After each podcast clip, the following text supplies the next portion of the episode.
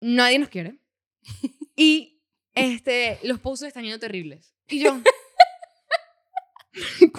Yo me quiero tirar por el barranco cada vez que ella habla así.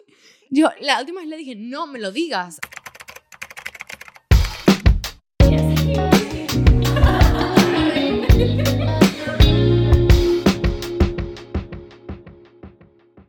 Hola, bienvenidos a un nuevo episodio de Al Contrario. Yo soy Paola. Yo soy Martina. Gracias por estar aquí. Si eres nuevo, bienvenido. Si quieres estás más...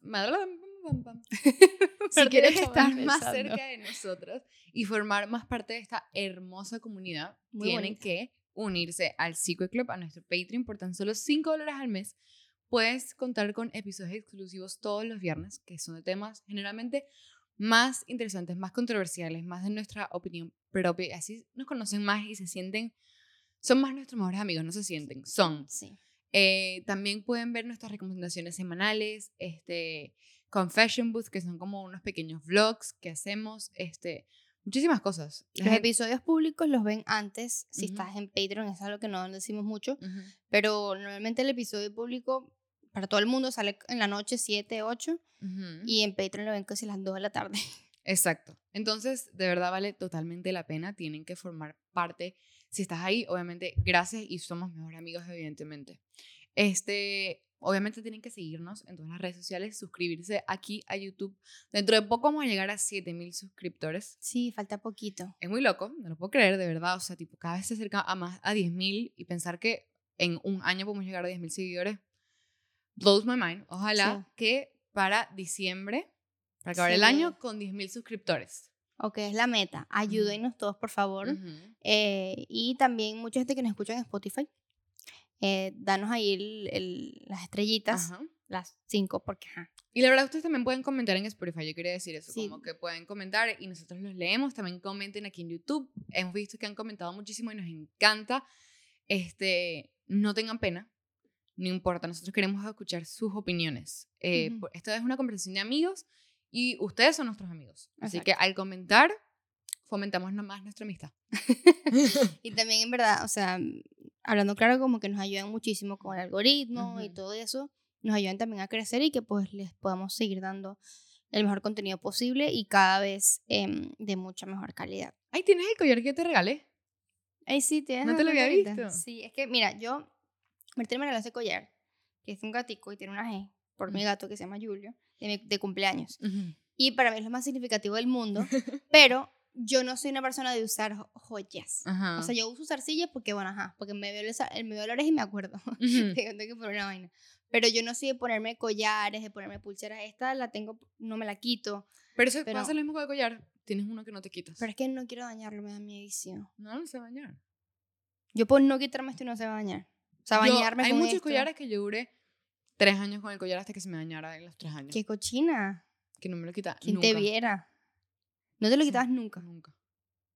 Había uno que era un diamantico que si ustedes me salgan en Instagram para abajo, van a ver que todas mis fotos era con ese collar con diamantico. Que era como pegadito. Era o sea, como- más cer- no, no era tan luz. sí, era como aquí. Y era como un Mm. diamantico. Todo. O sea, yo no me quité ese collar como por tres años. Y antes también tenía otro y así. Ahorita no tengo ninguno. Que Pero si yo llevo esto al, al agua y se va a bañar, ¿no? A mí me gusta tener un comfort necklace, pero tengo rato sin tener uno, pero sí. O sea Bueno, que si tiene que ser daña- muy delicado. Si se me daña, me das otro. Ok.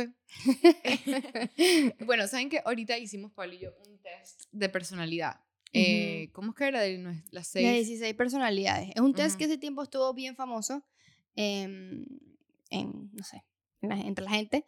Y pues decidimos hacerlo para también comentarlo aquí en, en- en el episodio ya de grandes. Yo hice este test hace muchísimos años. Yo ni me acuerdo ya que me hecho, salió. Nunca lo habías No. visto. Eh, hace mucho, mucho tiempo. Yo viviendo en Venezuela. Y ahorita de grande lo quise hacer para, pues que seguramente salía otra Le vamos cosa. a dejar el link aquí en el video, obviamente. Para que este, lo hagan, sí. Pero es un test de personalidad, o sea, como que te dice cuál es tu personalidad y más bien te ayuda como a, supuestamente, afrontar la vida sabía, conociendo tu personalidad, ¿no? Eso es como que el final de eso. Entonces, ¿qué te salió a ti? Bueno, a mí en este y en todo- todas las veces que yo he hecho esto, me ha salido que soy introvertida. Siempre me sale la misma verga. Pero, o sea, ¿cómo se llama? no, no, mi personalidad es aventurera. Aventurera. Pero como de las características Ujú, es que soy una persona introvertida. ujú. Entonces, o sea, te hace, cuando tú haces el test, 16personalidades.com, literalmente se llama así. Este, te, te habla, por ejemplo, de la energía. Entonces, como de cómo, sí, tú, cómo eres tu, Ujú. tu energía, pues. Entonces te dice, está entre extrovertido e introvertido. Entonces, a mí me sale un 79% de introversión. A mí mi 76% extravertido. ¿Y qué personalidad te salió a ti? Me salió protagonista. Oh, wow, súper. No, pero no es tanto como el nombre. O sea, yo- la descripción me dejó un poco loca porque sí es yo. Sí, es accurate. Es accurate, pero no es como de que le- te gusta llamar. O sea, es todo lo contrario a eso. Es como. Mira, yo aquí lo tengo porque para no, no decirlo como. eh, los protagonistas son líderes natos, llenos de pasión y carisma, representados Ujú. por un 2% de la población. Estas personales puede- personalidades pueden- suelen ser políticos, entrenadores, nuestros maestros, quienes se superan e inspiran a otros a superarse y hacer el bien en el mundo, con una confianza natural que genera influencia. Las personas con este tipo de per- personalidad se sienten, sienten gran orgullo y alegría al guiar a otros para trabajar juntos con el fin de mejorarse a sí mismos y a la comunidad. Ujú. Son creyentes de la gente, o sea, les, ayuda con, les gusta ayudar a los demás, eh, irradian autenticidad y bastante preocupación. Irradia preocupación. Ayer que estábamos hablando sobre un tema y fue como controversial, estábamos en un setting social, em, Martina, um, nos vamos a hablar del feminismo, entonces como Ujú. que Martina dio su punto de vista y como que su, su argumento y se defendió muy bien. Y ella siempre dice, eso lo dije, ella siempre dice que ella no sabe Expresar. expresarse. Ajá, Cuando son temas de los que ella conoce ajá. y no es algo de ti, como que yo me siento así porque Ajá. tal, no. Como que es un, un tema que te apasiona, algo de lo que de verdad conoces. Tú sabes muy bien defender tu punto de vista y tu argumento. Muy bien. Y le caes la boca a la gente y la gente como que se queda como que, ok, tiene razón. También pasa que a veces no tiene razón. Y, so- y igual los hago Y cambiar. haces que la gente cambie de opinión. Pero, yo Pero sí lo haces muy bien. bueno, vamos a ver. O sea, sí, yo tengo ese, ese pequeño talento, pero yo lo Sí. sé de toda mi vida. O sea, yo Mm. hago a mi mamá cambiar de parecer de lo que a mí me da la gana. O sea, toda mi loca, vida. marico, yo no sé cómo tú haces eso. O sea, no sé. Es un talento. Exacto, es un talento. Ayer en, es- en esa misma discusión, porque yo, yo estaba ahí, pues, y era como una conversación de varias personas, cuando dijeron algo que yo pensaba igual que Martina, yo me quedé como, que, ay, ya, ¿qué? O sea, que yo dije, ay, ya, está bien, haz lo, lo que te la gana, no importa, yo no quiero, o sea, aquí no me voy a poner a pelear contigo, y tú que, no, ¿qué tal, qué pin, qué pan, y lo explicas muy bien, y la gente se queda así como que, O sea, razón. sí, es verdad que a mí me cuesta expresar, es como yo me siento. O sea, cómo, cómo explicarle a la gente lo que está viviendo mi cabeza. Eso creo que es lo que me cuesta. Pero sí es verdad, o sea, a mí me gusta. Y a mí me gusta enseñar a la gente lo que yo sé. O sea, tú me preguntas a mí de Marvel, del feminismo, de Taylor. Y a mí me encanta hablar de eso porque me encanta como que enseñarle a otra persona de un tema que a mí me apasiona. Pero, tipo, yo hablar de mí, eso sí me cuesta muchísimo. Pero bueno, ajá, dice más que los protagonistas son sinceros, bondadosos y predican con el ejemplo. Nada les hace más felices que llevar la voz cantante, uniendo y motivando a su equipo con un entusiasmo contagioso. Eh, las personas con personalidad protagonista son apasionados, a veces incluso demasiado, y es poco probable que tengan miedo de sufrir adversidades para defender a las personas y las ideas en las que creen, ¿viste? Súper así. No es de extrañar que muchos protagonistas famosos sean políticos influyentes y líderes culturales. Este tipo de personas quieren liderar el camino hacia un futuro más brillante, ya sea dirigiendo una nación hacia la prosperidad o liderando su pequeño equipo de softball en la liga eh, a una victoria muy disputada. Yo estoy liderando a los jóvenes que no se escuchan al contrario.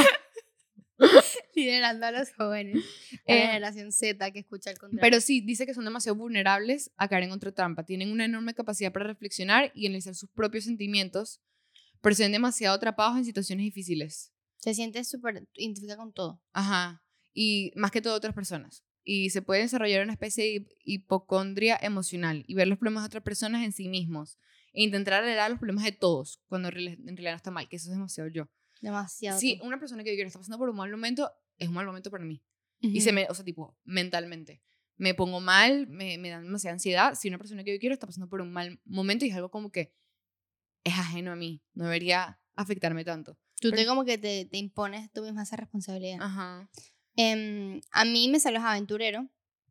Entonces lo que dice es que las personalidades aventureras disfrutan reinterpretando estas conexiones como que como relaciones personales pues con la gente y experimentando con ellos mismos y con nuevas perspectivas. Ninguna personalidad explora y experimenta más de esta forma. Entonces dice, a pesar de todo, los aventureros son claramente introvertidos y sorprenden a sus amigos aún más cuando dejan de ser el centro de atención para ser ellos mismos y recargar energía. Sin embargo, que estén solos no significa que las personas con personalidad aventurera se sientan y no hacen nada. Aprovechan el momento para introspección, evaluación y reevaluación de sus principios. ¿Muy tú? Demasiado. Como que en lugar de vivir en el pasado o en el futuro, los individuos con personalidad aventurera dedican tiempo a pensar cuál es su identidad. Yo soy una persona súper introspectiva también, como que yo... El otro día no sé qué estábamos haciendo y Martín me estaba hablando algo, bueno, era con otra persona, no sé. Y yo te lo juro que yo estaba pensando en otra cosa y era como que de mi vida. O sea, una conversación normal. Yo estaba así pensando, pues en mí, pues, o sea, como que en otra cosa. Y era porque estaba como introspeccionar en un comportamiento, lo que dije. Ahora, una cosa que estoy haciendo ahorita bastante es que estoy pensando antes de hablar. ¿Ah, O sea, tú me haces una pregunta y yo antes era muy quick a decir sí, no, o de uno lo que pensaba. Y el otro día que nos, nos hicieron una invitación a otro lugar, que eso Ujú. va a salir más adelante, eh, hacían preguntas y yo me quedaba así, pensando, porque Ujú. ya no, no sé, quiero como que pensar un poquito más, como que antes de hablar y, y No me gustaría que me pegaras eso. bueno, ver. pensar antes de hablar. Este, otra cosa que dice es que, por ejemplo, habla que si de mente, y cómo Ujú. eres tú, entonces dice intuitivo u observador. Entonces en mi caso me sale 71% observador, que soy, eh, que tiendo a tener un enfoque en lo que está sucediendo o lo que muy probablemente suceda. Me da risa como literalmente le damos el nombre al contrario. Yo fui 70% intuitivo. Martín, what the fuck? O sea, con- completamente lo contrario. Dice, los individuos intuitivos son muy imaginativos, con una mente abierta y curiosa, y valoran la originalidad y se enfocan en el significado detrás de las cosas y las posibilidades a futuro. Pero qué arrecho. Vamos a ver el siguiente, a ver qué Ajá. tal. Naturaleza, me sale. Está entre pensamiento y emocional. Ajá. Probablemente estemos en la misma. A mí me sale 74% emocional. A mí 63 emocional. Ok, no tanto. Dice, ajá, los listo. individuos emocionales valoran la expresión emocional y la sensibilidad. Le dan mucha importancia a la empatía, la armonía social y la cooperación. Eso sí somos iguales y siempre Sí, lo hemos sabido. Sí, sí, sí, exacto. Por eso antes de decir, dije que ser igual. En tácticas, a ver, está juzgador y prospección. Yo tengo 72% de prospección. ¿Tú tienes? 76 juzgador. Marica. Dice, bueno, en mi caso, los individuos prospectivos son muy buenos improvisando y adaptándose a las oportunidades. Aunque son flexibles y valoran la novedad por encima de la estabilidad, no son individuos conformistas. ¿Te sientes identificado? O sea, yo, yo sí puedo ser conforme. Ujú. Yo no soy una persona que, que eso es lo único que como que está medio off en este tipo de Ujú. personalidad conmigo. Pero claro, o sea, nunca va a ser 100% exacto. Ujú. Que yo, yo, no, yo no siempre estoy buscando más. O sea, como que, o sea, sí, yo sé, yo sé, esto es algo muy raro, pero yo es algo que yo siempre he sabido. Yo sé que there's something more for Ujú. me en la vida. No Ujú. sé qué, ni cómo, ni cuándo, ni por qué, ni, ni sé explicar qué es eso más que hay, Ujú. pero yo sé que hay algo más para mí. Pero yo no soy esa persona que como que siempre estoy buscando cómo mejorar. Siempre quiero ser la mejor de todo. Intentando, o sea, no, eso no me interesa. No, pero soy muy flexible y me adapto a las situaciones. Ujú. Yo, yo me puedo adaptar muy fácilmente. Capaz por dentro esté vuelta mierda, pero yo me estoy adaptando, pues. Dice que los juzgadores son decisivos, minuciosos y altamente organizados. Valoran la claridad, la predictibilidad y el cierre, prefiriendo la estructura y la planificación hacia la ante la espontaneidad. Yo soy así literalmente. O sea, yo el otro día vi un TikTok que te lo mandé que me demasiada risa, que era como que, yo creo que de pana, o sea, no creo. Esto es una cosa de hermano mayor, lo digo siempre aquí, pero era un TikTok que decía como que mm, ser hermana mayor, be like, yo te lo mandé. Y era una tipa diciendo como que, ajá, este, entonces mañana vamos a la playa, ¿a qué playa vamos a ir? Ah. Entonces decía, ok, este spot. No, pero vamos a cualquiera. Y la, y la chama que era la hermana mayor así, como que, como que cualquiera. Ay, y tenemos que salir dos horas si queremos ir a ese. Eh, no, no, podemos salir cuando sea. Así eres tú y yo. No, que hay que salir a las nueve de la mañana, ¿no entiendes? Porque si no se va a arruinar todo el día. yo soy así. Siempre tenemos esa discusión cuando vamos a la playa, la playa. literalmente. Yo, como así que quieres salir a las 11? Se arruinó todo el día. sí. Pero sí, a mí me gusta todo fríamente calculado y, y- y yo siempre digo aquí, pues el, el que se salgan las cosas de mi control, yo pierdo el control. Pero sí, esto es muy, muy yo. Vamos a ver a otro que dice identidad. Está entre asertivo y cauteloso. Yo estoy en 70 y- 65% cauteloso. Yo 88% cauteloso. Ah, bueno, ok. Dice, los individuos cautelosos son tímidos y sensibles al estrés. Tienen un sentido de urgencia en sus emociones con una tendencia a ser perfeccionistas, a sentirse impulsados por el éxito y deseos de mejorar. Yo sí soy yo, literalmente. Yo no no soy tan... De por eso casi que 100% eso. Yo no soy perfeccionista, pero sí soy eso de sensible al estrés y como que mis emociones, tipo, son como prioridad para mí, pues. Eso es Mira, hay una cosa que siempre nos pasa a Paola y a mí que me da demasiada risa. Paola siempre está como que, yo no sé si eso viene de tu ansiedad social, no sé, pero Paola siempre está buscándole como el lado negativo a las cosas. Y yo suelo ser así, pero yo estoy aprendiendo. Entonces, Paola, mira, me manda así. Este episodio nadie le gustó. No tiene ningún view. Nadie nos quiere. Y este, los posts están yendo terribles. Y yo... yo me quiero tirar por el barranco cada vez que ella habla así. Yo la última vez le dije, no me lo digas. O sea, no me lo. Y marico. me que es muy raro porque es como que, o sea, yo le quiero contar estas cosas a mi mejor amiga, pues, y también eres tú, entonces como que, ajá, marica, ¿qué hago? Yo, no, yo literalmente soy como que yo no quiero saber de eso. Y yo soy como que todo va creciendo poco a poco. Hay pues que no le va bien, a otros que sí. O sea, en eso soy así. Pero Paola siempre es, el podcast no va a crecer. Nosotras estamos perdiendo el tiempo. Y yo, sea.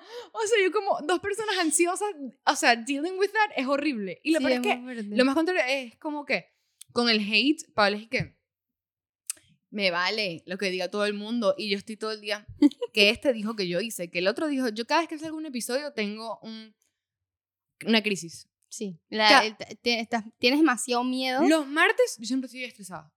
Fijo, cada vez que sale un episodio digo, no le va a gustar lo que dije, me van a putear, me van a cancelar, me va, a acabar mi vida.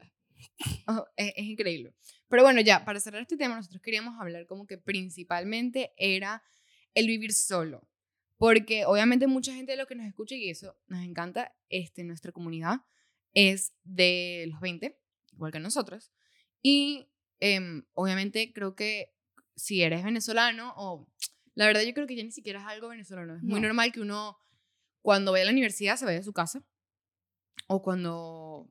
Sí, eso es normal. O exacto. por X o Y te fuiste de tu país. Exacto. Que te vayas de tu casa, el afrontar, el vivir solo. Este, siempre nos preguntan eso, que cómo, cómo nosotros lo hemos llevado, o algunos tips, o si estás emigrando. Ya tenemos temas de esto, pero igual queremos como que simplemente el hecho de hablar solo, como que vivir Tocarlo. solo.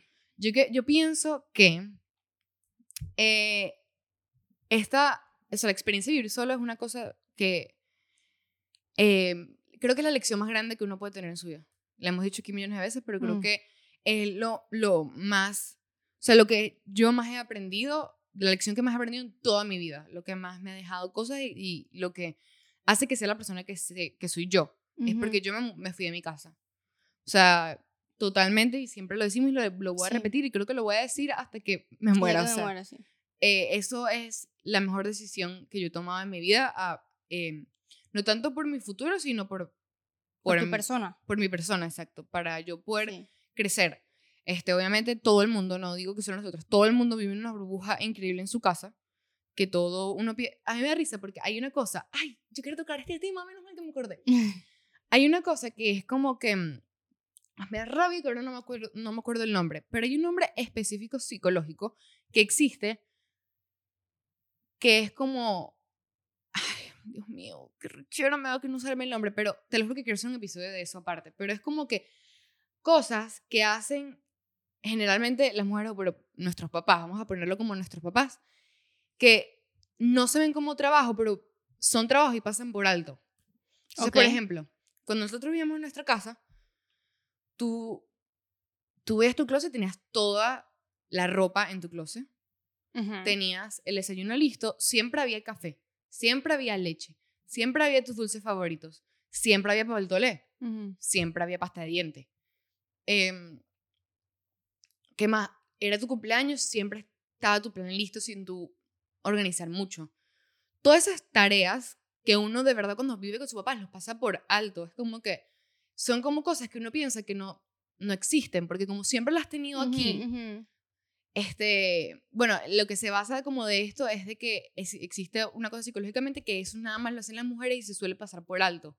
Por ejemplo, cuando es. Navidad, tú comes un pocotón de comida y tú quién crees que planificó toda la cena, quién fue al mercado, quién fue el que, que todo eso no se, no se valora, todo ese trabajo. Sí.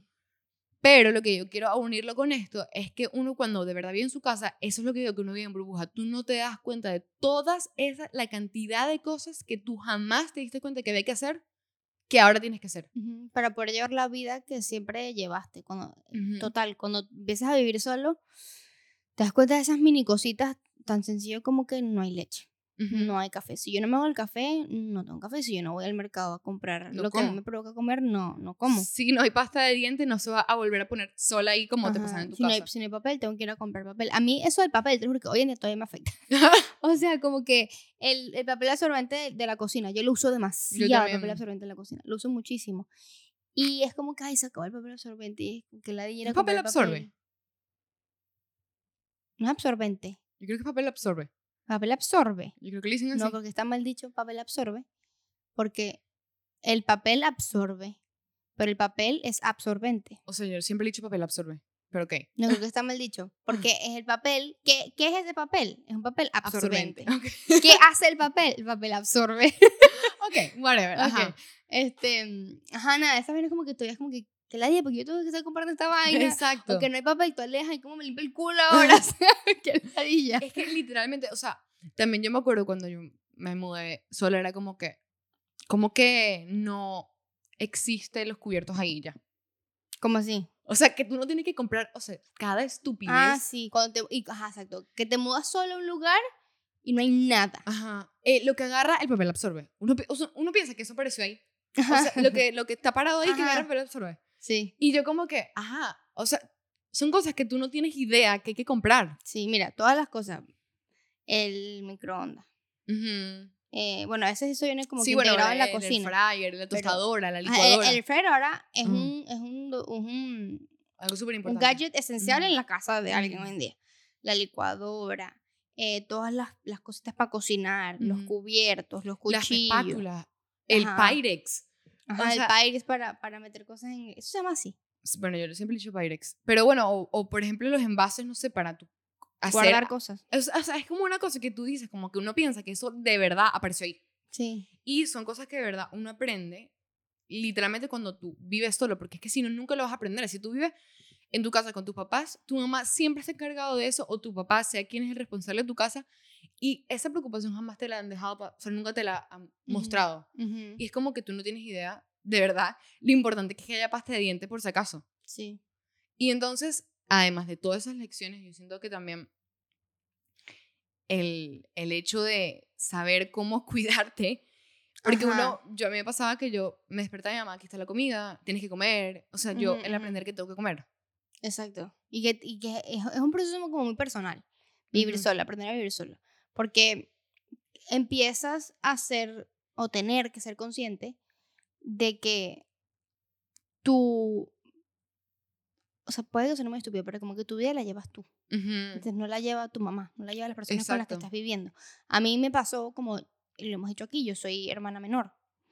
Entonces, a mí me hicieron todo, toda mi vida. O sea, yo nunca tuve casi que forzarme a hacer nada en mi casa. Todo me lo daban, todo, ah, me pinga muy fino, yo soy la Ujú. pequeña, X, por eso la ayudamos. Yo aprendí a manejar cuando me mudé para acá. Sí, yo también. Y yo, bueno, la primera vez que yo agarré un carro fue en Venezuela, que me estaba ahí enseñando, pero dos años después, o sea, yo pasa que sí, dos años sin manejar y después aquí, como que aprendí, fue acá, en verdad. Y fue, pero fue porque yo estaba insistiendo. Ujú. Yo recuerdo, esto no, no lo he dicho, yo recuerdo que cuando, nada, yo me vine para acá, el primer año viví en la universidad, pues me mudé para mi casa y yo tenía que, pues, ir a la universidad que quedaba media hora de mi casa. Y al principio como que iba con cola, alguien me llevaba. Y después, no sé, en Uber. Pero gastaba un realero y mamá, pero es que, es que tú no, tú no tienes por qué estar como que manejando. Y yo, mamá, ¿cómo así? O sea, yo tengo que manejar, tengo Ujú. que ir a la universidad. Pero ella le da como un miedísimo. Y, que, y siempre fue como que, que otra persona, por favor, la lleve. Y que, pero no, ya llegó un punto que fue como que sí. O sea, tú tienes que aprender a manejar, tienes que tener tu carro, tu vaina. Claro, eres una mujer independiente sola. Ujú. Pero al princi- le costó como que eso, y obviamente a mí eso me lo, inconscientemente, fue como que lo que me inculcaron toda la vida, como que necesito ayuda para hacer esto, Ujú. yo no puedo hacer esto sola. Y si yo nunca me hubiese de mi casa, no Exacto. tomé la decisión de venirme para acá a estudiar, que gracias a Dios tuve el privilegio de pues, estar apoyada financieramente también, eh, no, yo seguiría hoy en mi casa y tranquila pensando que, Que lo digas así fácil. que la vida así es fácil, pues, y que, No, se que la- si se cae el papel y pues me lo traen. Exacto. O bueno, me acabo de acordar algo tan simple como las toallas. Uno literalmente piensa que las toallas caen del cielo. y lo peor del cuento es que las toallas son carísimas. Sí, brother, una, una, mira, las toallas son carísimas. Una almohada, Carísimo. carísima. Un colchón, es carísimo. Carísimo. O sea, y yo- uno piensa que eso que tú aparecieron ahí, ¡puf! Ujú. Y tú como que mierda, ¿no? Esos son bien caros, de verdad. Sí, sí. Cortinas, carísimo. El- el- todo el juego de la cocina es como más de mil dólares. Mira, yo hace poco estaba eh, como a- comprando un juego de cuarto y arreglando mi cuarto. Y ahí fue que caí en cuenta lo caro que son los colchones. Esto fue hace un mes. Ujú.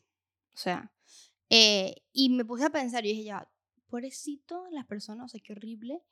Te- o sea, te venga a tener tu casa, pero que tengas que amueblarla toda. No, toda. es una deuda increíble, o sea, o sea, es demasiada plata, demasiada plata. demasiado dinero. Y ahí, exacto, tú piensas, sí, lo que tengo que amueblar es que tengo que poner las camas. Y tengo que poner, no, pero Mm-mm. no. Tienes que poner las toallas. Las toallas. Tienes que poner alfombras. O sea, es, es, es, a- es Y- Y, abrumante. cosas, detalles también que le dan vida a tu casa. O sea, Ajá. hablando ya de las cosas materiales, pues.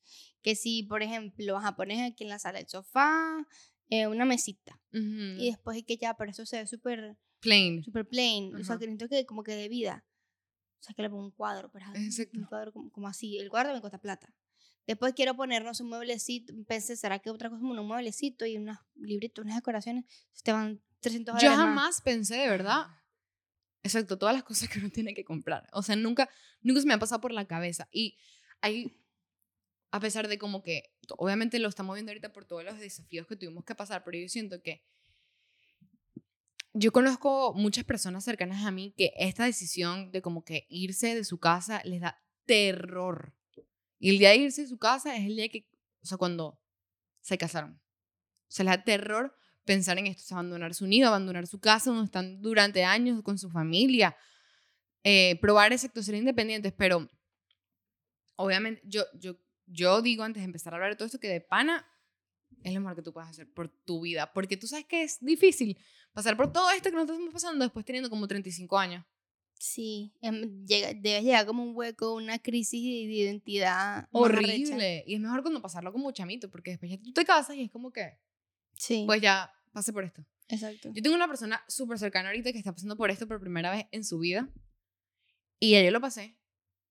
Y ver a otra persona, o sea, es que no quiero decir como que sea algo negativo, pero ver a otra persona pasando por eso, tengo como estrés postraumático.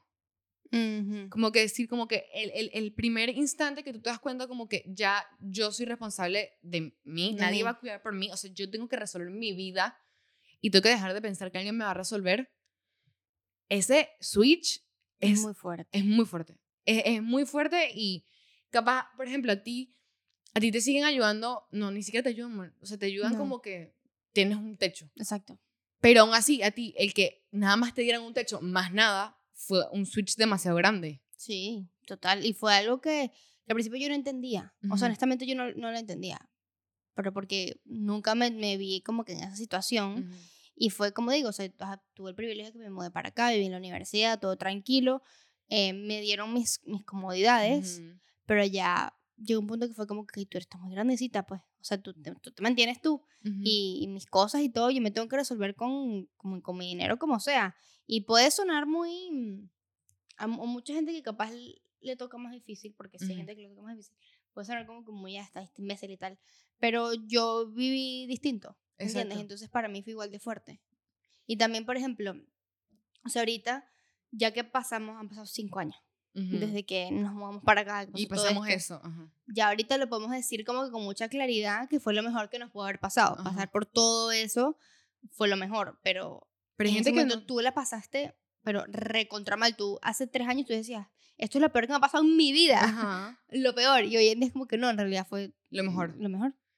Eh, a mí, por eso digo que yo creo que como que es normal que cualquiera le dé miedo. O sea, salir de eso, pero de verdad yo es algo de lo que eh, aconsejaría a todo el mundo. Si sea tú de- en tu propia ciudad, en ciudad, o sea, no te vayas del país, pero múdate a un apartamento tú solo. O sea, sabes, como que de verdad es algo súper importante para el desarrollo propio de tu personalidad. O sea, Sí. es demasiado importante. Yo creo que todo el mundo afronta esta este, esta, etapa de su vida, pero e- es difícil. Evidentemente es difícil y no todo el Sí. mundo está listo para eso. Pero sí, e- sí es algo muy, muy fuerte. Y algo que yo estaba como que hablando, creo que fue contigo, que yo te, estábamos como en un grupo social y yo estaba diciendo como que, que, eh, que ver a una persona que yo quiero pasar por eso otra vez Ujú. me ha, me ha causado demasiado daño. Pero me acuerdo que en ese momento todo el mundo como que, que estaba ahí en ese grupo social es como que, bueno, pero tú tenías, yo creo que ya lo mencioné en unos capítulos, que tú tenías un drama, que no sé qué, cuando tú estás pasando por ese momento. Y yo lo único que quiero decir para esto es que cuando tú, si tú tienes una persona conocida o alguien querido que esté pasando por un momento como ese, solo imagina, o sea, O intenta ponerte sus eh, zapatos. exacto, no sabes lo difícil que es independizarse. O sea, de verdad es, yo puedo decir con, no he pasado, no he sido mamá, entonces yo creo que esas son las dos cosas más difíciles que uno pasa por su vida. Independizarse y ser mamá. Ajá, convertirse, o sea, de ser Porque es que tu vida cambia. Esa, esa es la vaina. 360. Y entonces el que esté pasando por ahí, uno tiene que tener empatía. Y pues su proceso de sanación, de eso puede tardar un año. Hasta es igual cuando eres mamá.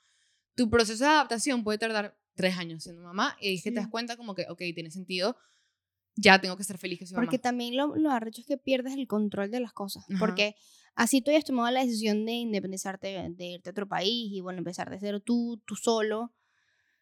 Es, es muy arrecho porque no estás, por más que intentes la situación, no la estás controlando mucho tú. O sea, tú puedes como que controlar cierto aspecto, pero ya como que tu persona, o sea, cómo, cómo quiero yo vivir esto, cómo, cómo puedo vivirlo, cómo hago para, para afrontarlo más fácil. Pero la situación es una y los precios, o sea, Yo admiro, no- yo no creo que exista, pero si una persona se independizó y vivió esa etapa feliz de su vida, mira, te admiro. No, sí, hay, claro. O sea, pero tiene que ser muy poco. Hay gente que es muy, muy positiva. No, pero, o sea, de pana. Y lo que me dio rabia, lo que quería decir era eso, que como que la gente a mi alrededor que nunca pasó por eso que yo pasé, me dicen como que tú vivías en todo un drama y yo como que, bro, tú no tienes idea de lo que yo pasé. Sí. Como que hoy tengo casa, pero no sé si mañana no la vaya a tener. Exacto. Y, y, y gente que no tiende eso es porque nunca, lo vivieron. nunca lo vivió. Y nunca ha pasado por eso. Que, o- claro, si no lo vives no lo vas a entender, pero hay que tener empatía, pues. No, y bueno, creo nosotras como personas que le pasamos estamos aquí para apoyarte y este, esperamos que este episodio te sirva como un abrazo a esos sentimientos que uno suele sentir cuando está pasando por ese momento tan fuerte como es vivir solo y independizarte. Porque de verdad es algo que súper fuerte, pero totally worth it. Pero super worth it. Exacto. Este, entonces aquí como que queremos ponerles como nuestros propios, bueno, yo, yo tengo unos tips Ujú. que quiero como compartir de este cómo eh, monetariamente, psicológicamente, cómo afrontar la- el momento de que tú decides como que sabes que me voy a mi casa y, y voy a independizarme. Sé cómo sea tu situación, que te fuiste con 5 dólares, te fuiste con mil dólares, te fuiste con una casa, te fuiste con un carro o no te fuiste. O sea, como sé que ha sido tu situación, creo que a estos años podemos dar algunos consejos este, que hemos pasado. Ujú. Yo lo primero que quiero dar es como que entender que todo pasa. O sea, eso es súper difícil como en ese momento entenderlo es demasiado fuerte. Y obviamente no, no tienes por qué. O sea, Exacto. No, no- no tienes por qué dártela de como que eres el más estable mentalmente y decir, sí, no, yo sé que esto va a pasar y que todo va a mejorar. Y mucha gente que es así. ujú, Y eso es de admirar increíblemente. sí. Pero en ese momento de angustia, porque es Ujú. angustia. Y como que no... Incertidumbre. incertidumbre, exacto. Y de también tristeza, porque si estás viviendo solo o te empezaste tú solo y tienes roommates o lo que sea, pero estás como que, Tú valiendo por ti mismo. exacto, eh, eh, se puede sentir muy solitaria, pues, Ujú. la, la persona. Exacto. Y o sea, de verdad, como en todas las situaciones en la vida, todo pasa, todo pasa, así sea que tú lo superas, así sea que si es con el dolor, pero aprendas a vivir con ello, sea como sea, y todo se resuelve. Obviamente uno tiene que trabajar por eso, pero eso es otro de los consejos que yo quiero dar. Cuando uno vive solo, es verdad, tú tienes que trabajar el triple por todo lo que tú quieres. O sea, como que si tú quieres algo, tienes que trabajar el doble pero como que como digo, o sea, al final todo se va a calmar. O sea, Sí. es, es como que de, de mi experiencia de emigrar y intentar, y sí, llevar todo por mí, mí misma, de verdad, todo pasa. Todo va a mejorar siempre. Y una cosa que, que también fue que, lo que dijiste ahorita, em, o sea, no, si estás solo, pues haz tu cosa Ujú. sola, pero no tienes por qué pasar por todo eso tú solo. no. O sea, puedes pedir ayuda, em, buscarla. mm, pero puede que no te dé para pagar terapia, porque lo entiendo. Ujú. Pero coméntalo con un amigo, con una persona que te apoye, porque no, no, no estás solo. Eh, y, y obviamente tú no vas a tener todas las respuestas y en tu cabeza todo va a ser un hueco si estás en un hueco. No, lo, no vas a poder ver como la luz. Y pasar eso con alguien o que alguien te acompañe, que te apoye, o simplemente, simplemente el hecho de desahogarte, te va a ayudar demasiado porque en realidad no, no estás pasando por eso tú solo. pues. Hay, hay algo que, que estos días he pensado mucho. Sabes que como que si, si yo, o sea, si- yo creo que si nosotros, si todo mi círculo social hubiera pasado por exactamente la misma situación que yo pasé, no exactamente la misma, pero la de que literalmente, que, o sea, tú tienes que resolver por tu vida, la gente fuera un poco más, em- siento que hubieran sido un poco más empáticas o uno sería más empático en que si tu amigo está pasando por un momento así, en darle, tú, darle hogar. O sea, siento que tú no eres responsable de las otras personas. Pero si todos hubiéramos pasado por esta situación, eso fuera más fácil. Entonces yo hoy en día, yo tengo, siento esa responsabilidad que siento que muy pocas personas, bueno, de mi círculo, porque no la han pasado, no, no lo sienten. Pero yo tengo una responsabilidad demasiado grande que yo siento que si una persona que capaz no- ni siquiera seas mi mejor amiga, pero tú que estás pasando por un momento así, yo siento que yo te, Te tengo que dar hogar, te tengo que dar una mano. una mano. Porque es como que yo me hubiera gustado tener una mano que como que en ese momento que yo no tenía literalmente dónde vivir, me hubiera dicho, quédate aquí hasta que tú encuentres un lugar. Que es como que eso, o sea, me- yo sé que mucha gente, he escuchado muchos cuentos de gente que se va a Alemania y encuentra gente venezolana. Todos ellos acá, así si tú lo conociste hace un día, te va a dar hogar. ¿Por qué? Porque todo el mundo pasó por eso. Lo único es que, como digo, en nuestro círculo, o mi círculo, muy pocas personas pasaron por lo que yo pasé. Todos llegaron teniendo una casa. Eh, lo que quiero llegar con esto es que un consejo que les puedo dar a las personas que tuvieron la fortuna de tener, llegar y tener una casa donde tú migraste o que tuvieras la fortuna de que tus papás te dieran eso. Sean considerados con la gente que no, que no tiene esa fortuna, más si es un amigo tuyo. Ujú. O sea, no sabes lo desesperante que es no tener, no saber dónde vas a dormir. O no saber qué es el mañana.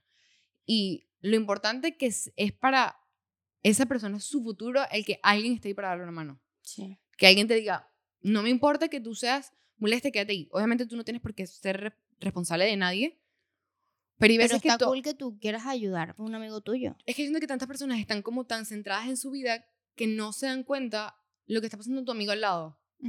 Y lo, lo estoy diciendo por, por, por esa persona que tengo cerca, que es como que tiene 30 amigos. mm, A todos llegaron a Estados Unidos con una casa. Entonces nadie entiende lo que él es como que, como, como tú no buscas una casa y ya, pues como no te cae 10 mil dólares del cielo y compras una casa. Sí, porque esa, esa es, esa es la otra, la parte monetaria. Porque, ok, claro, hay, hay mil casas donde yo puedo ir, no sé, rentar, alquilar, lo que sea, pero es que mm, no me da. O sea, no tengo. Como yo voy a pagar una renta, comprarme la comida? Yo siento que nosotros como venezolanos deberíamos tener eso, esa iniciativa. Sí, por la diáspora venezolana. Pero es que no, no sé, porque mucha de la gente que conocemos aquí se vino porque quiso y porque podía, Ujú, ¿entiendes? Y, y tenía un lugar cómodo aquí Exacto. para, para llegar y no, y no lo hacen por mal, sino que simplemente eso, no, no lo entienden. Nunca Exacto. lo vieron y están muy metidos en su peo y no, no ven para afuera, pues. Ajá, No ven y no, no sé, eso, qué, qué dramática. ajá, Como que no, tú no sabes por lo que yo pasé. ajá. ¿Cómo vas a decir, Tommy, que yo estaba muy dramática o que era una nube gris todo el día? Claro que era una nube gris y mi vida Era un desastre. era un desastre. Exacto. Pero bueno, vamos a seguir creo, creo que con las, las cosas positivas. Eh, una de las cosas que yo siento que me trajo súper bien de vivir yo sola es, además de obviamente crecer, aprender a disfrutar de mí. Y creo que también te pasó a ti mucho eso. De tu compañía. Ajá. O sea, yo no Sí. lo hago 100%, pero también el, el, más bien creo que lo aprendí too much, porque a veces el que haya mucha gente me agobia. El, el aprender que eh, mi ritmo de vida lo llevo yo, lo que yo quiero hacer lo hago yo. Eso es una cosa que también quería decir, como que eso tiene sus pros y sus contras, Ujú, que también va de la, muy de la mano con estar en tus 20. Como que Ujú. sí, yo, todo lo que yo, todo lo que pasa en mi vida lo controlo yo. ujú, Lo que yo quiero hacer, yo me quiero ir de viaje, yo lo decidí. Si yo hoy no quiero ir a trabajar, yo lo decidí. Si quiero ir a... si- lo que sea, todo, todas las decisiones, todo lo que pasa en mi vida es algo completamente mi decisión. Que también es muy abrumador. Pero es como que ya son muchas cosas que tengo que decidir. Yo no, no quiero ya decidir más. Pero también es algo que lo hace muy bonito por la parte de que te vas conociendo muchísimo a ti, a ti mismo. O sea, yo me conocí. em, yo siempre pensé que yo me conocía, que yo sabía quién era y lo que quería, hasta que me vine. Sí, igual. Todo el mundo, creo. Fue como que mm, no tengo ni puta idea de quién soy, no tengo ni idea qué quiero. Y hay tantas cosas que yo no conocía del mundo, porque yo tampoco es que me vine a, no sé, a, a Asia, no, o sea, me Ujú. vine a un lugar que yo conozco mucho, que es Miami. O sea, siempre como que es un lugar que yo conozco. Pero igual, vivir aquí lo hace diferente. Y conocer personas distintas. Hay gente que piensa súper distinto a mí. Y, y no sé, como que abrir la mente Salir de la burbuja. y ver, exacto, salir de la burbuja, ver todas las posibilidades que yo tenía. Fue muy abru- abru- abrumador. Sea, yo dije, ¿quién, ¿quién soy y qué quiero? Ujú. Y me di cuenta de que al tener que pasar tiempo sola, tipo a juro, también decisión propia, pues al Ujú. final, pero fue como que me, me conocí más de exacto, qué quiero, con quién quiero estar, con quién no quiero estar, con qué personalidad, o con qué amigos me identifico, con qué amigos no, Ujú. con esta persona no quiero, ya no, ya no me importas nada, ya no. Uno se vuelve demasiado egoísta con, con que me pasa Tú siempre eres que voy muy a- yoísta. Sí, siempre que me voy a Venezuela con mi familia, eh, tengo ya cinco años viviendo solo, yo no entiendo el que no haga, eh, el que, es que me cuesta como mucho adaptarme a todas las decisiones que quiere toda mi familia. O sea, por ejemplo, vamos a una playa, me Ujú. acuerdo clarito que estábamos en Margarita, había una playa que yo quería ir. Yo tengo cinco años que yo quiero una playa y yo voy a esa playa y punto. O sea, me cuesta demasiado. Él es una decisión de cinco personas. Mm. Entonces, yo ir a una playa, mi hermana quería ir a otra, mi otra hermana quería ir a otra, y mi papá y mi mamá querían ir a otra. ¿Qué pasa? Terminamos yendo a ir a la que mi mamá y mi papá querían ir. Mm. La rechera que yo agarré. O sea, y obviamente después se me pasó, pero yo digo como que son cosas que hoy en día me cuestan mucho. ¿Sabes que también eso puede ser como uno de los contras de eso de, de Sí. vivir solo, el delegar? Como que eh, aceptar o, o sí, entender que no, no toda decisión la tienes que tomar tú Ajá. siempre. En eso sí yo soy más tipo chill, pero eso ya va más como que de la personalidad, pues. Pero No, pero igual, tú como que controlas tu día a día. sí. O sea, tú dices, yo hoy no quiero hacer nada, hoy yo quiero hacer algo. Uno cuando vivía eh, con tus papás, eso no era así, era lo que querían hacer tus papás. Tú no tenías control en lo que iba a ser tu día. Sin ni ningún viaje. Mira, ya, Ajá. mira, nos vamos en dos meses para tal. Exacto. Tú no tienes ningún tipo de no, ningún tipo de control. Es que ni siquiera los domingos a ti te decían, hoy vamos a ir a misa y después vamos a ir a comer y después vamos a casa de tu abuela.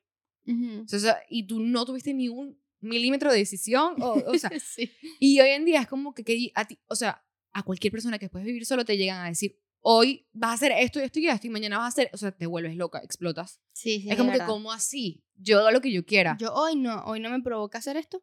No lo no voy a hacer, y punto. Y tú cuando, o sea, yo creo que tú tienes, cuando vienen tus papás, ¿a ti no te pasa eso? Que como que tus papás tienen que, dicen, hoy vamos a hacer esto, y tú como que, ajá, pero yo no quiero, pero tengo que ir porque es... co-". No, porque como ellos no los veo tan seguido, Ajá. ellos vienen y yo les digo, ustedes lo que quieran hacer yo voy. Exacto. Lo, porque por ellas es una situación distinta. O sea, si, Exacto. si, si viviéramos en el mismo lugar y hay veces que como que... momentito, tus papás se mudan acá. y Empiezan Ajá. a decirte, hoy domingo no puedes hacer esto porque tenemos una parrilla familiar. Exacto, eso sí me molestaría. Y ya O sea, no es que te molestaría, a mí no me molesta porque yo amo compartir con mi familia, pero te no es que molestar, porque eso no es la palabra. Pero es como que, ya va, hija, yo no quiero. Ajá. Sí, sí, ¿Cómo sí. así que yo no puedo decidir qué quiero o qué Exacto, no? Exacto, exacto. Y siento que es algo positivo. Mis papás lo han- Pero- lo- lo ellos vienen de visita y aún así ellos no, como, no es como que imponen algo. Ujú. Ellos eso lo, lo han entendido mucho, yo no se los tuve que decir, sino que ellos, no sé, lo entendieron y ya, que es como que, pero si no puedes ir, está bien. O como si no tienes ganas, tranquila, porque a veces ellos vienen y ven a, quieren ver a familiares que, que viven acá, que ellos, Ujú. ella sí tiene contacto con ellos, pero yo, Ajá. que no. Si quiere visitarlos, ¿quieres venir? Y yo no. O sea, porque hay gente que vive en el mismo lugar y nos vemos y yo no, o sea, no quiero. Pero tú viviendo en casa de tus papás, hubieras tenido que ir. Claro, ese tiene que ir, exacto. ¿Me entiendes? Es- 100%. eso es lo que me pasa. Pero, por ejemplo, mi mamá, mi, mi abuelo es el que como que... Me acuerdo que fue eso mismo en la playa. Yo como que los cinco minutos al principio estuve un poco de mal humor porque yo de pana quería ir a la otra playa porque estaban todos mis amigos que tenía tiempo sin ver. O sea, yo quería ir a esa playa. Ujú. Y de verdad es una cosa que me... no entendía como yo no tenía la decisión. Mm. Y mi abuelo como que, pero bueno, pero ajá, adáptate. Y mi mamá de una, en mi cara, que eso me hizo sentir súper, mi mamá me dijo, le dijo a mi abuelo, ella tiene cinco años diciendo qué hacer con su vida. Hay que entenderla que un momento no le digan, le dicen que no hacer y que no lo entienda. Mm. Y yo ahí como que, y me calmé. Porque, o sea, ahí me di Mm. cuenta de dónde venía todo, o sea, que no era Claro. como que de verdad el tema de ir a la Y- playa. no, y- exacto, y que tu mamá también tenía presente tu situación. O sea, no fue como Ajá. que me empezás a mierda, no importa lo que tú quieras, yo voy a hacer Ajá. lo que me da la gana. Ajá. No fue tanto así, sino por, no sé, por un tema de que toda la familia. Exacto. X. Pero entonces mi mamá como que me tu, eso me hizo a mí sen- sentir obviamente que no era por cosa mía de, de, de que yo soy egoísta y quiero hacer lo que me da la gana, sino como que tenía un background que de verdad era como que, como así. Yo decido todos mis días siempre. Ajá. Pero, o sea, eh, eso igual me parece que tiene un super lado positivo, el, el yo poder tener decisión a todos mis días. O Claro. sea, O sea, como digo, sí puede ser. eh, abrum- ¿Es abrumante o abru- abrumador? No sé, yo me confundí. Pero, pero igual tiene su parte demasiado bonita, que es eso y que y te vas conociendo a ti. Hay cosas que, que, que obviamente ya lo dijimos, pero yo también siento que he aprendido demasiadas cosas viviendo sola. O sea, cosas que yo estoy segura, segura que yo nunca hubiera aprendido. Claro. Porque capaz yo hubiera aprendido a lavar estando en Venezuela, probablemente. Pero hay cosas que, que, nu- o sea, que nunca me hubiera dado la ocasión de aprender si yo no hubiera. O sea, armar un mueble. Armar un No, hay una cosa que a mí me, me, me pasa mucho. Yo aprendí esto porque también me mudé sola. Ujú. El, tu, tu seguridad. O sea, tu seguridad, tipo en la calle. Depende de ti. Depende de ti. Y Ajá. también, o sea, por ejemplo, yo me mudé para acá. Y yo estaba tranquila, yo, yo me voy en Uber. Ujú. Eran las 10 de la noche, no, yo me voy en Uber a la universidad tranquila. Y era co- como así. O sea, como, ahora tú sola en un Uber y yo, ay mamá, ¿qué me va a pasar? O sea, por Dios, yo, no cono- yo, no, yo nunca tuve malicia. Esa es la cosa. Yo no tuve malicia. Y eso lo aprendí aquí. Gracias a Dios no fue a los golpes, no me pasó Ujú. nada, sino que yo fui como que entendiendo. Pero yo, algo va que digo como que, Paola, qué irresponsable. O sea, y, pero yo, y- pero yo no, mí siempre me buscaron a los lugares a los que iba, me llevaron y nunca, nunca tuve que preocuparme. Por tu seguridad. O sea, sí, porque Venezuela era muy, era muy insegura. Pero no dependía de mí. Exacto. ¿Me me entiendes? No, no dependía de mí. En cambio, ahorita, ¿sabes? Yo voy a una fiesta y yo tengo que estar pendiente de, de Ujú. todo mi alrededor, por si me pasa una vaina. Ujú. Em, estoy en un Uber sola, que eso casi nunca, pero si puede llegar a pasar, yo te mando la ubicación a ti o a alguna persona, llamo a alguien por llamada. Eso es lo que también uno de pequeño no tiene esa, como esa, no tiene esa malicia, pues, y no sabes que la gente ahora te puede hacer algo malo. Eso es lo que yo aprendí acá. Y me, Sí. pare- me pareció súper como que crucial en, pues, en, aquí, pues, en mi En vida, como que como un canon event. Ajá. Yo creo que también el. No sé por qué, pero a mí esto de pana hasta hoy en día me cuesta el que me toca alimentar. o sea, lo he dicho varias veces, pero en serio. Sí, Es que. Yo toda mi vida no- nunca he tenido una relación mala con la comida, pero nunca he sido el tipo de persona que piensa que tiene que comer. Ujú. Nunca. Jamás. O sea, yo no me acuerdo un momento de mi vida que yo he dicho, tengo hambre, me voy a preparar algo. Como así, claro que sí. De ahorita. Ah, bueno, exacto. Pero chiquita yo podía tener hambre y yo esperaba que me que era como que, bueno, ya, cuando me trajera la comida o que me iba a preguntar, ¿quieres algo? Ujú. O sea, yo conscientemente decir, tengo hambre, Voy a ir a hacerme algo. voy a hacer, o tengo hambre, voy a agarrarme una chuchería. No. O sea, a mí Mm. el, el- la acción de comer. Es sí- lo que te, te dan la comida y si no, no. Ajá, Mm. de verdad. O sea, nos, algo tan básico como es el comer, de verdad. Siempre fue algo que, que nunca aprendí a hacer por mí sola. Sí. Entonces, hoy en día, yo puedo pas- son las 5 de la tarde y yo no he comido. Eso me ha costado todavía aprenderlo. Pero ya hoy en, o sea, tipo, yo he aprendido que si yo no me hago comida, me muero de hambre. Ujú. Y me enfermo. Y me da mal, o sea, tipo, psicológicamente. Entonces es como que eso, de verdad, ha sido una lección muy grande que he tenido en mi vida. Sí. Que si no, yo desde que yo nací hasta que yo me mudé acá, a mí mi mamá me preparaba el café en la cama. Y si no el café, a mí me gustaba la leche en pol- eh, la leche tipo Pediasure. no sé. Sí. O Sí. sea, como que leche con Pediasure y tal, y eso era mi... tu, tu alimento. Ajá. Y yo ahorita que me tocó para hacerme mi café. Mira, una, una vaina que nos pasa aquí demasiado, que si vamos a salir, o sea, una noche, raro, pero lo hacemos, y estamos bebiendo, nosotros no nos acordamos de que tenemos que comer. Nunca. No nos acordamos. Y, y nos arreglamos en mi casa o en tu casa cuando éramos pequeñas y nuestras mamás nos llegaban con un platico con Ajá, comidita para que las niñas tienen que comer antes de salir porque tienen que cuidarse. Y aquí se, eso también se nos olvidó, como que yo no, yo no pensé en que yo tenía que comer antes de salir, o sea, yo estaba pendiente de que me tenía que maquillar. Ajá, O sea, literalmente. eso me pasó el día de la fiesta de nuestro aniversario. Yo decía, no comí, Ajá. no porque estaba nerviosa, no, es que yo, ¿Se te olvidó? se me olvidó. O sea, yo, a mí, yo me, yo me acuerdo que tengo que comer cuando tengo, me para burda de hambre. Ajá. O sea, yo hoy, no estoy pensando, ay, ¿qué será el almuerzo de mañana? No, no, no, yo tampoco. No, No. ni idea. En ese momento yo resuelvo. Exacto, y esas son cosas, el típico de cosas que yo digo que como que de verdad uno aprende, que, que- que re- eres responsable de tu cuerpo, De literalmente. todo. Y bueno, otra cosa que aprendí, no sé, las cosas del carro. Ajá, las cosas del carro. Pero eso sí, a todo el mundo le toca aprender eso Mm. cuando ya tienes. tu No, carro. porque si tú siguieras en tu burbuja, yo llamo a mi papá. Bueno, sí. Si tú Ajá. tuvieras tu, carro tu carro y siguiéramos en nuestra casa, pero como, ay, mira, está sonando raro, mira, ay, ya la- yo te lo llevo al taller. Ok, y no saben ni qué pasó Ni con que el pasa carro, nada. Ni nada. Y ahorita yo voy a mi taller, Ajá. yo, y yo tengo que ir sabiendo algo porque si no me joden. Exacto. O me quieren joder. Tiene el otro día tenía que hacerle algo al carro, fue hace, no, fue hace tiempo ya, y, y era algo que yo tenía que hacer, Ujú. pero yo no sabía. Entonces el tipo me lo dijo, como, mira, esto hay que hacerlo porque el carro ya tiene no sé cuánto tiempo y tal.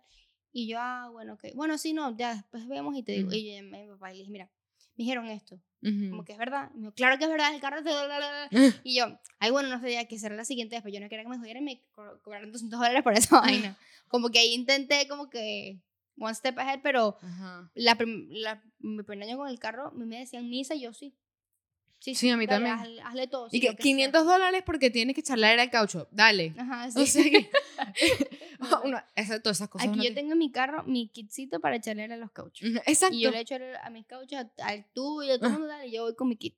Aprender a echar. Eso me pasó también a otra, otro amigo que, que también se vino para acá y salió de su casa. Él no sabía cómo a un caucho. Y yo, como que. como así? Pero me di cuenta que yo nunca hubiera aprendido a echarle aire a un No caucho. tenía ni idea de cómo era esa verga. Es que yo no entendí. O sea, yo, pen- yo pensaba que si un caucho no tenía aire, o sea, era como que había que cambiar el caucho. Ajá, ajá, No era como que tú lo puedes inflar y ya. exacto. O sea, son cosas tan estúpidas que uno aprende. Pero bueno, sí, al final como que yo creo que este episodio sirva como que no tanto como aprendizaje, sino más como un abrazo. Este, y otro último tip que les puedo dar es que de verdad no se concentren, que lo decimos muchísimo, pero no se concentren tanto en el dinero. Ujú.